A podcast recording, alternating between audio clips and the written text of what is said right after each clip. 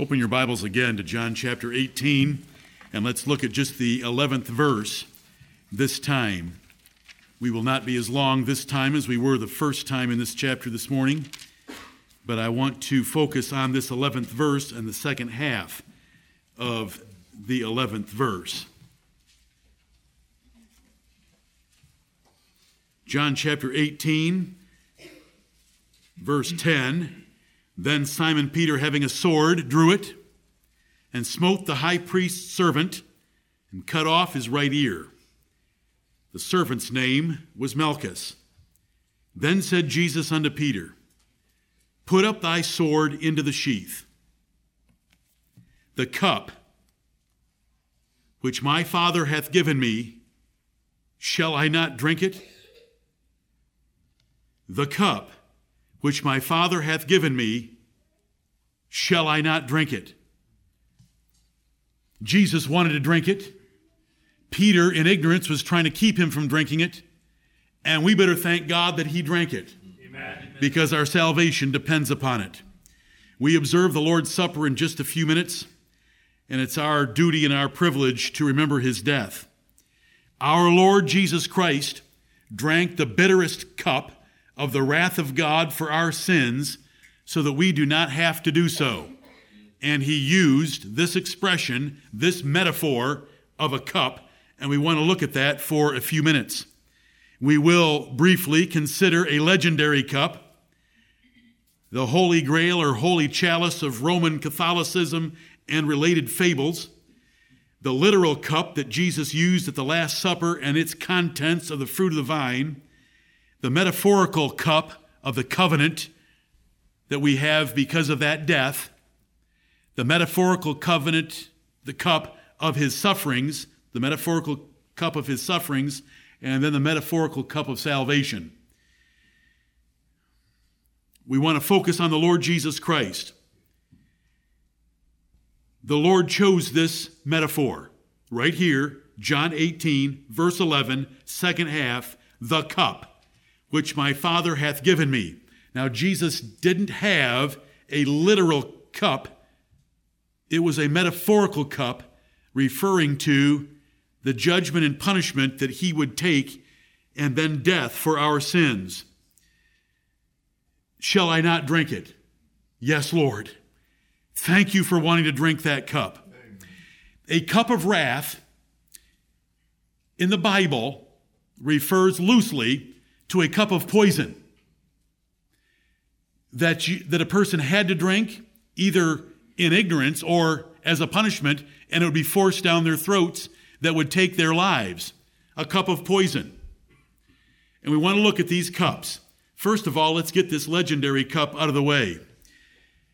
Now, if I were to ask you, does the Bible have a cup in it that refers to the Roman Catholic legendary cup that Joseph of Arimathea picked up from the Last Supper and took and caught the blood of Jesus as it ran from his body on the cross. Is there any reference to that in the Bible? For those of you that have been to a Mass, does the priest hold up a chalice, a golden chalice? And in the past, he drank all the wine that was in that chalice. Now he shares a little bit of it. Are you familiar with that? Holding up that chalice. It's a big part of their Mass. Look at Revelation chapter 17. Revelation chapter 17. We have a picture here in the first six verses of the Roman Catholic Church being a woman dressed like a whore, a harlot, a prostitute, riding on the back of the Roman Empire into power. Verse 3 So he carried me away in the Spirit into the wilderness and I saw a woman sit upon a scarlet colored beast, full of names of blasphemy, having seven heads and ten horns. This is the Roman Empire. And the woman was arrayed in purple and scarlet color. Those are the colors of Rome. And decked with gold and precious stones and pearls, having a golden cup in her hand, full of abominations and filthiness of her fornication and he saw her as a mystery, a, a, Christian church that was the enemy of Christians. and her fore, on her forehead was a name written Mystery, Babylon the Great, the mother of harlots and abominations of the earth. And I saw the woman drunken with the blood of the saints and with the blood of the martyrs of Jesus. And when I saw her, I wondered with great admiration. Well, here's a reference to a cup of the Roman Catholic Church. Her colors are mentioned, her jewels and bedecking. The triple tiara of the popes is an incredible item, and they have a number of them. But here's the golden chalice of the Roman Catholic Church in Revelation 17 4. Verse 6 of chapter 18 Reward her even as she has re- rewarded you, and double unto her double according to her works. In the cup which she hath filled, fill to her double. What she's done to others in filling her cup with the blood of the martyrs, double it back to her.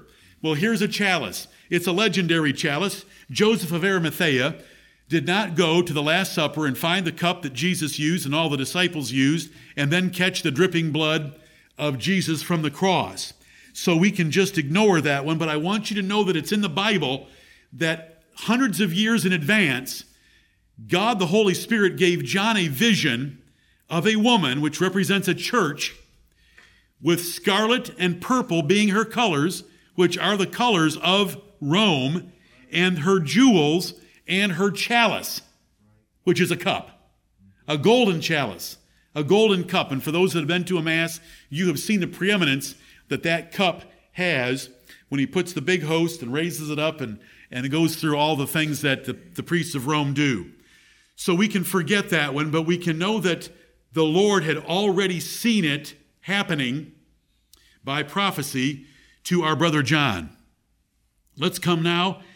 We know that there's a literal cup. Look at Matthew chapter 26. A literal cup that held the fruit of the vine for the Last Supper. Anyone that feels a need to cough in this service, you are entirely entitled to do so. And I don't mean to be foolish. Lord, forgive me. I'm highly medicated, and I've got sanitizer up here before I touch your communion.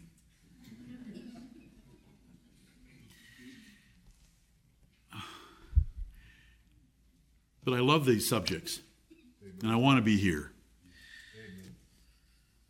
And if I'm not in bed, I'm going to be here or close to it. The cup, Matthew 26 and verse 27. And he took the cup and gave thanks and gave it to them, saying, Drink ye all of it. Drink ye all of it. Everyone was supposed to participate in drinking the cup, which the Roman Catholic Church didn't do until the last couple of decades. And that's in verse 27. So that's a literal cup that held literal contents, and the contents were the fruit of the vine as it's described in various places. Then there is a metaphorical cup re- referring to the covenant of redemption. Remember the Bible in Hebrews chapter 9, and, and we can approach this various ways, but in Hebrews 9, our salvation is described as the last will and testament of God. And the last will and testament is when a father with his estate assigns it to his beneficiaries, usually his children, and in this case, his children. He assigns it, but it doesn't go in, and he signs it. It's a, it's a written statement. This house, this property, these cars, these bank accounts go to these people in this proportion. And he signs it, and that's his last will and testament to transfer his estate to another usually sons, usually children. For that to happen, the father has to die. Otherwise, it's just a piece of paper held by a trustee somewhere waiting for the father to die. Well, if God made a covenant like that and said, Heaven and earth, new heaven and new earth, eternal life, justification, eternal redemption, joint heirs with my son, Jesus of Nazareth, the Christ, listing all those things, it can only go into force if God were to die. Well, how can God die? God died through the Lord Jesus Christ and put that covenant into force, and it's described that way in Hebrews 9. Now, in Hebrews 8, that was referred to by Eric, Jeremiah 31 3 said there would be a new covenant made with the house of Israel because the first covenant didn't work. And so we come to the next verse in Matthew chapter 26. It's verse 28. except the word cup isn't here in this particular case. For this is my blood of the New Testament, that is covenant, because the word testament is another word for covenant. This is my blood of the New Testament or covenant, which is shed for many for the remission of sins. Because our sins were put away, justification given to us, adoption accomplished, and heaven transferred to us by title. We own the universe. We own the universe by the death of the Lord Jesus Christ that put that covenant into force. And so the Bible describes it that way. And so that is a metaphorical cup representing the covenant because the fruit of the vine that was in it, the red blood that was represented by that cup, is what put that into force by Jesus dying for us. Him shedding his blood, losing his life, and it put it into force. So we're through three cups the legendary cup, the, liter- the legendary cup of Rome, their chalice, mentioned in the Bible by prophecy, which we just totally disregard and deny as having no value whatsoever, and communion never turns the wine into the body, blood, soul, and divinity of Jesus Christ. It's still wine. Then there is the literal cup holding the contents of that wine. And then there is a metaphorical cup representing the death that put the everlasting covenant into force. So we come to the fourth cup. This is the cup that I want to, this is the cup of John 18 11, the fourth cup. The fourth cup is the wrath of God. Look at Matthew chapter 20. You're, you're close to it. Matthew chapter 20. Lord, keep this simple for us and yet make it profound. The cup. Lord, let us see the cup that the Lord Jesus Christ drank and give thanks for it and remember his death and the cup that he drank by his death. Matthew chapter 20, verse 20. Then came to him the mother of Zebedee's children with her sons, James and John, the sons of Zebedee, two of the apostles of Jesus, worshiping him and desiring a certain thing of him. And he said unto her, What wilt thou? She saith unto him, Grant that these my two sons may sit, the one on thy right hand and the other on the left, in thy kingdom. But Jesus answered and said, Ye know not what ye ask. Are ye able to drink of the cup that I shall drink of, and to be baptized with the baptism that I am baptized with? They say unto him, We are able. And he saith unto them, Ye shall drink indeed of my cup, and be baptized with the baptism that I am baptized with. But to sit on my right hand and on my left is not mine to give, but it shall be given to them for whom it is prepared of my Father. and when the ten heard it, they were moved with indignation against the two brethren. So here's a cup mentioned. And this, this mother wanted her two sons, James and John, to have elevated positions in the kingdom of heaven of the Lord Jesus Christ. And he said, Can you don't know what you're asking really? Can they drink the cup that I have to drink? And that cup is the cup of the suffering under the wrath of God. And they said they were able, but their ability showed up in the Garden of Gethsemane, didn't it? They ran in the other directions to get away from that mob. Yet, they did drink that cup. How far do you have to go in Acts before you run into one of those brothers drinking that cup? Chapter 12. All you have to do is read to Acts chapter 12, and James drinks that cup. They did drink it, and Jesus said, Ye shall indeed drink it. But I want you to understand that this is the cup of the wrath of God. Look at Mark chapter 10. I think it's going to be the same thing, so let's just ignore that. Let's go to Matthew 26 and verse 36. Matthew 26, and now Jesus is in the Garden of Gethsemane, which John did not tell us about. But we have the reference to the cup in John 18 11. But there was some negotiating going on, some reasoning, some agonizing.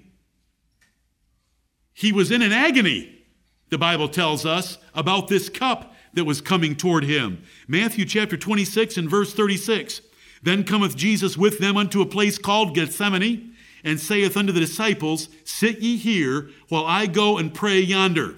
And he took with him Peter and the two sons of Zebedee, there's the cup drinkers, and began to be sorrowful and very heavy. Then saith he unto them, My soul is exceeding sorrowful, even unto death. Tarry ye here and watch with me. And he went a little farther, about a stone's throw, the Bible tells us, and fell on his face and prayed, saying, O my Father, if it be possible, let this cup, let this cup pass from me. Nevertheless, not as I will, but as thou wilt. And he does it again in 42, and he does it again in 44. He does this three times. Now, just hours before this, he had the literal cup, the literal cup at the Last Supper. Now, this is a metaphorical cup that he knows he's about to drink, and he's asking the Father if there might be a way to avoid drinking it, and look at the effect on him of just thinking about drinking it. Look at that effect. Verse 38 My soul is exceeding sorrowful. In verse 37, he began to be sorrowful and very heavy. My soul is exceeding sorrowful, even unto death. It was crushing him, the thought of what was about to come, and he called it a cup. Our third cup, our, our uh, fourth cup, the cup of the wrath of God in the punishment of our sins. And this is recorded in Mark and Luke as well. Let's go look at the origin of the use of cup as a metaphor back in Jeremiah. Jeremiah chapter 49, and there's other verses that we could look at, but we'll look at a few just to see that this was a biblical, a spiritual use of cup relative to poison that you drank when it was the wrath of judgment upon a person. And so this cup is the wrath of God's judgment. Jeremiah 49, which is the judgment of nations. Verse 12 For thus saith the Lord, Behold, they whose judgment was not to drink of the cup have assuredly drunken. And art thou he that shall altogether go unpunished? Thou shalt not go unpunished, but thou shalt surely drink of it. You know, they in their minds thought that they could protect their nation and not suffer under the wrath and judgment of God, and they didn't think they were going to have to drink of that cup. But God said, You will drink of it, and God made them drink of it, the poison of his judgment on these nations. That's Jeremiah. Let's come over to Ezekiel chapter 23. Ezekiel chapter 23. Drinking a cup in the Bible is a metaphor of judgment, and it's God's wrath. And do you know what God did to some of these nations? He tore them to shreds and leveled them. And it's the wrath of God called a cup that he made them drink. Ezekiel 23 and verse 32. Thus saith the Lord God, Thou shalt drink of thy sister's cup, deep and large. Thou shalt be laughed to scorn and had in derision. It containeth much. Listen to that. The judgment of God upon Judah, the sister being Samaria, or the ten tribes. Do you see what I did to them? Look what I'm going to do to you. I am going to make you drink of the cup of my wrath and judgment. It's going to be deep and large. You're going to be laughed to scorn and had in derision the way I'm going to do it. It containeth much. This is God's description of a cup of wrath that he was going to make Judah drink. Let's go to Obadiah. Daniel, Hosea, Joel, Amos, Obadiah. Obadiah is the burden of Eden, Edom, Esau's descendants, God's judgment upon them. Obadiah and verse 16 For as ye have drunk upon my holy mountain, so shall all the heathen drink continually. Yea, they shall drink, and they shall swallow down, and they shall be as though they had not been. What had happened here? When Nebuchadnezzar took the Jews captive to Babylon, the surrounding nations, especially Edom, Jacob and Esau, Jacob's descendants were captive in Babylon, 500 miles away. Esau's descendants, Edom, thought they would take advantage of the Jews being out of that beautiful, Holy Land around Jerusalem and Judea.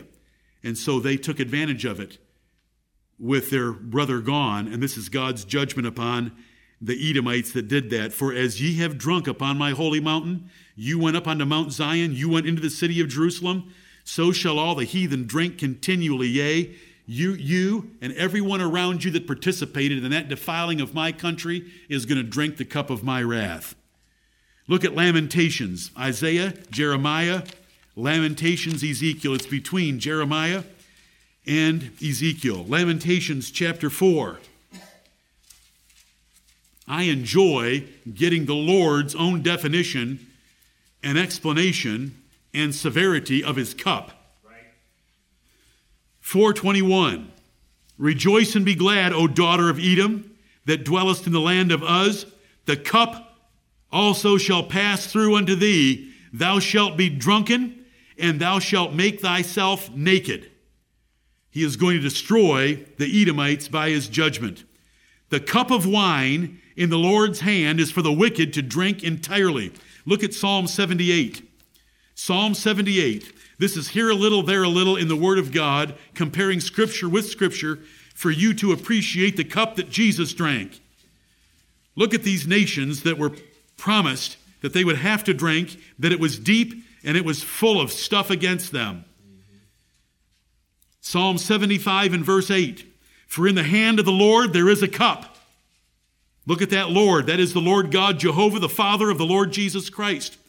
In the hand of the Lord there is a cup and the wine is red. It is full of mixture. And he poureth out of the same, but the dregs thereof, all the wicked of the earth shall wring them out and drink them. There's judgment, and then there's judgment. And he's going to pour this out and judge all nations, but the wicked, the most profanely wicked, would suffer the most by having to drink the dregs of it. Back in the day, they didn't have the refining and carefully filtering processes that we do.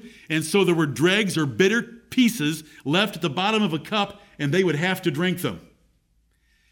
For instance, the difference in the Jews. The Jews sinned against God and his son Jesus Christ worse than other nations, so their tribulation was described in the Bible as being the worst since the history of the world, and it would never be that bad again for any people. Right. And that's like this verse is describing the wicked that are profanely wicked, like the Jews would have to take the dregs of the wine. Verse 11, chapter 11 and verse 6, Psalm 11 and verse 6. Upon the wicked he shall rain snares, fire, and brimstone, and an horrible tempest. This shall be the portion of their cup. Psalm 11:6 Upon the wicked he shall rain snares, fire and brimstone, and an horrible tempest. This shall be the portion of their cup. Let's come over to Revelation now and look at God's wrath in the New Testament, still described as a cup in chapter 14. Revelation 14. Did you detect any love for Roman Catholicism or its adherents in 2 Thessalonians chapter 2? You're not going to detect any here. Listen to this. Revelation 14, 9. And the third angel followed them, saying with a loud voice, If any man worship the beast and his image, pagan and papal Rome, and receive his mark in his forehead or in his hand, the same shall drink of the wine of the wrath of God, which is poured out without mixture into the cup of his indignation. There is nothing to dilute it. Into the cup of his indignation, and he shall be tormented with fire and brimstone in the presence of the holy angels and in the presence of the Lamb and the smoke of their torment ascendeth up for ever and ever, and they have no rest day nor night, who worship the beast and his image, and whosoever receiveth the mark of his name. That is horrible language in Revelation 14, 9 through 11. It's horrible language, but it is summarized partly as a cup. There in verse 10, the same shall drink, there's drinking, of a beverage, the wine of the wrath of God, which is poured out without mixture into the cup of his indignation. So God is indignant against sin. Thou hatest all workers of iniquity. And the, he's got to pour out his wrath on us little rebels who have stood up on our hind legs and cursed the living God that created us in Eden and chosen our own way in the earth. He did it once with a flood of water. He's going to come back and do it with a flood of fire and overwhelm the universe, and it's all going to melt with fervent heat. But this is the fourth cup, and it's God's wrath. Let's see if we can go over to chapter 19 and find a reference there as well. Revelation chapter 19. This is worded just a little differently. We don't have the word cup, but we've got the wine from the wine press. Revelation 19 and verse 15. This is the Lord Jesus Christ seen in glory and coming in judgment. And out of his mouth goeth a sharp sword, that with it he should smite the nations. And he shall rule them with a rod of iron, and he treadeth the winepress of the fierceness and wrath of Almighty God. So there's a judgment coming on this world that's called the fierceness and wrath of Almighty God, and Jesus Christ treads that winepress by causing it to happen upon the earth in judgment. It's not called a cup here, it's just called wine, but we understand that it belongs in the cup of God's wrath. Look at Isaiah 51. Isaiah 51.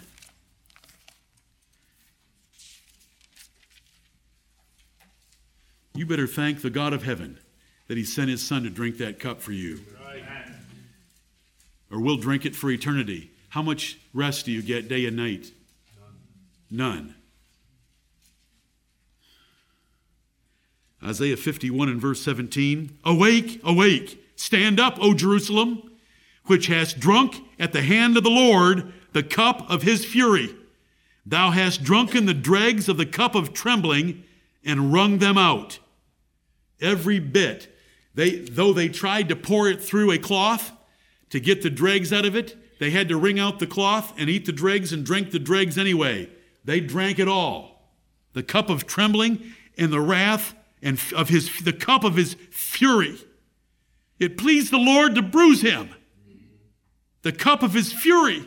My God, my God, why hast thou forsaken me? The cup of his fury.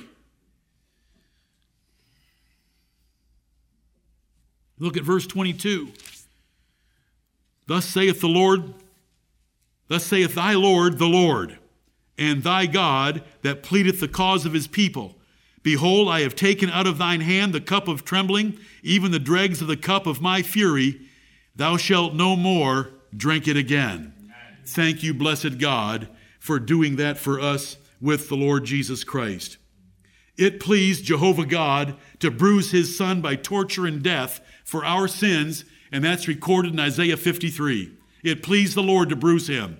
And that was the cup of his arrest, the mocking at his trial, his scourging, his crucifixion and his death on the cross, he drank the cup that we should have drank. He bore our sins in his body on the tree so that we don't have to bear them. We get to drink a cup in just a couple, few minutes. We get to drink a cup that is so peaceful and so gentle. And remember that he drank a very different kind of a cup for us. And so when we take this cup today, we want to remember the cup that he drank in our place. The cup that in John chapter 18 and verse 11, he stopped Peter and said, Peter, put your sword back in its sheath.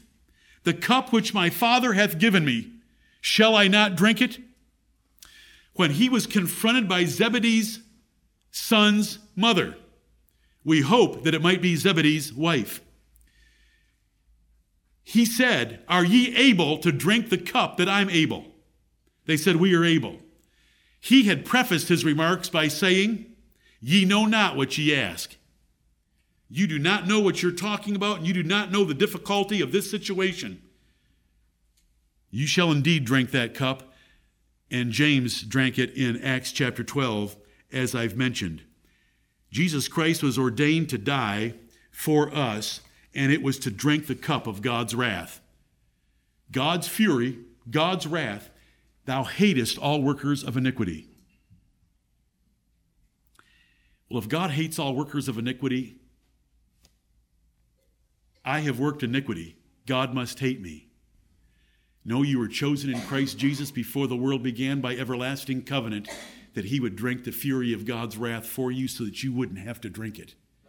So that it says in Hebrews, their sins and their iniquities will I remember no more because of Jesus Christ. God doesn't see my sins and iniquities when he looks at me and he, he doesn't see them now. He won't see them then because Jesus Christ drank the cup, his wrath for my sins. Jesus drank every drop of it. If there was one drop left in the cup of God's fury, it would damn the entire human race to eternal torment in hell forever. One drop of God's wrath. He drank it all. He drank the dregs he took the bitterness of it. He didn't want any dilution. He didn't want any protection. He didn't ask angels to mitigate it. He went forth into the garden and he said, Cuff me and let's get this show on the road. He told Judas, Go do what you need to do. Let's get going. Our Savior drank a cup for us. We could talk more about that cup, but let me just point this out. And Brethren, this, this would take a great deal of time, and I hope that you might take a look at some of the outlines that have this on our website. What was in the cup?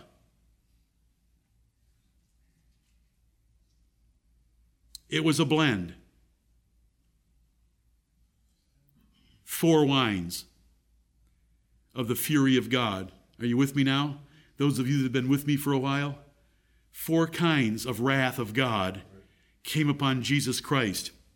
The physical aspects of his crucifixion, which were the least. The psychological, non physical elements of his sufferings that we generally neglect. The spiritual conflict that he had with the devil and his angels. And the divine consequences of guilt and shame for our sins by being forsaken by his Father.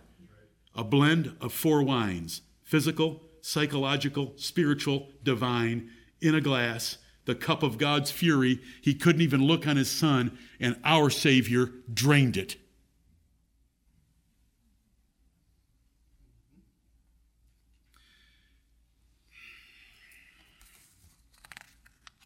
I could keep you going from now until six with no problem. I have pages, and some of you have seen these pages before. The physical agony.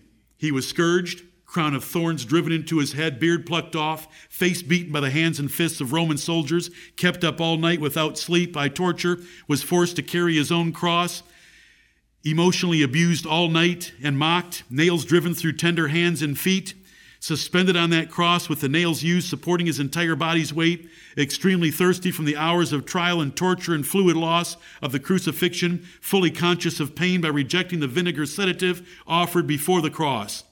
And though those things I just listed very quickly are horrific, other men have suffered similarly in terrible accidents or atrocities in life. But then there's the psychological. By psychological agony, we mean the grief and pain of emotional and personal tribulation. He was pained in his soul with knowledge of the future. This sorrow increased in Gethsemane until he sweat, as it were, great drops of blood. He was neglected in that the disciples did not discern the hypocrisy and treachery of Judas. His honored disciples slept instead of responding to his requests for alertness and prayer. One of his closest friends betrayed him by a kiss for 30 pieces of silver, a slave's price. Efforts were not made to lose lives to save his, as Secret Service agents are willing to do for natural men that are their presidents.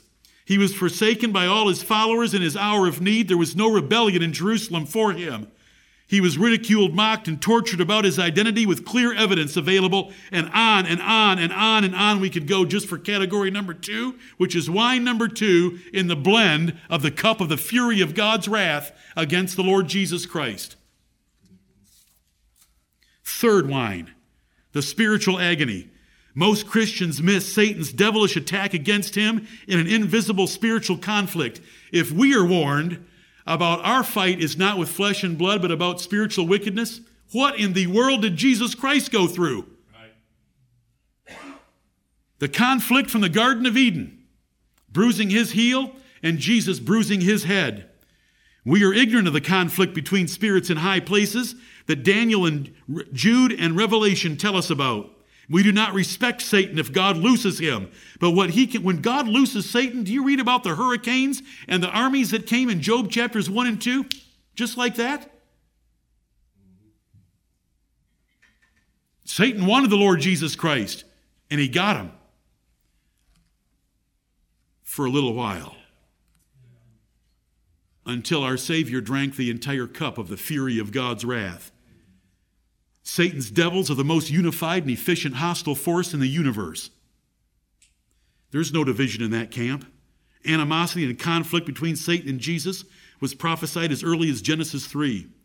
As soon as the Lord Jesus was born, Satan was there to devour him. Revelation chapter 12, and what he did to Herod in killing the babies around Bethlehem. And on and on it, on and on it goes.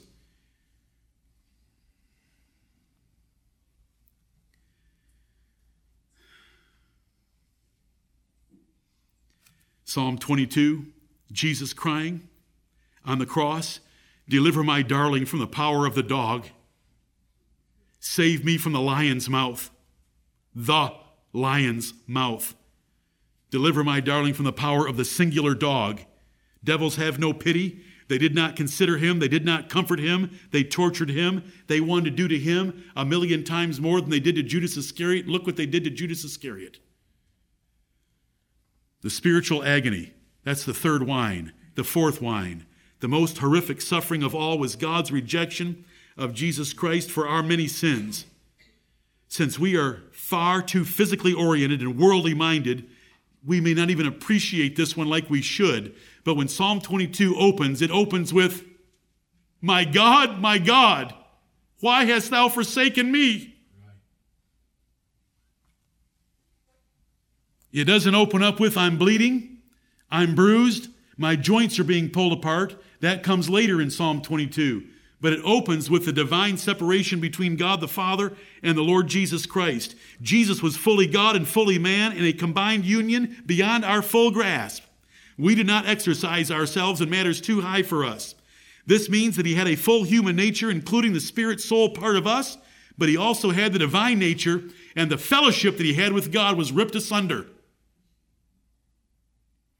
He still had faith in God that if he would finish his will and give up his life on the cross, he could commend his spirit into God's hands and his spirit would be with the Lord. That's why he could tell the thief, Today thou shalt be with me in paradise. He had the faith for it, but there wasn't fellowship with God, and thus the my God, my God statements that we have in prophecy and fulfilled in the gospel accounts. We have to here admit Paul's description of the incarnation as a great mystery of the Lord Jesus Christ being separated from his Father. He shall see of the travail of his soul. It pleased the Lord to bruise him. And God would see the travail of Jesus Christ's soul and be satisfied. Why? Because he drank every drop. If he had left one drop in the cup, he wouldn't have been satisfied with what his son did for him because there would still be wrath that was burning against sin. And just a little of God's wrath burning against sin is enough to take care of all of us for eternity. No man has ever had a relationship with God like Jesus of Nazareth did. He had always pleased God in all things, and God was happy to acknowledge that in very public demonstrations of his approval of his son and now it was gone. And so I give you, I give you the Lord Jesus Christ and the cup that he drank. Many martyrs, many martyrs died more painful and longer physical deaths, but with joy and singing from God. For their fellowship with God so far from being lessened, was rather increased and strengthened.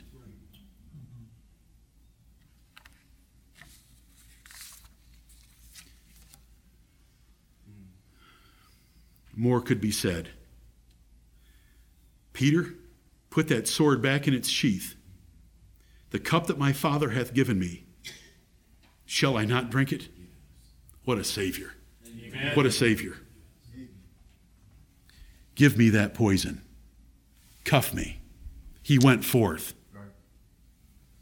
Lead me to the cross so that he could drink the cup of God's wrath.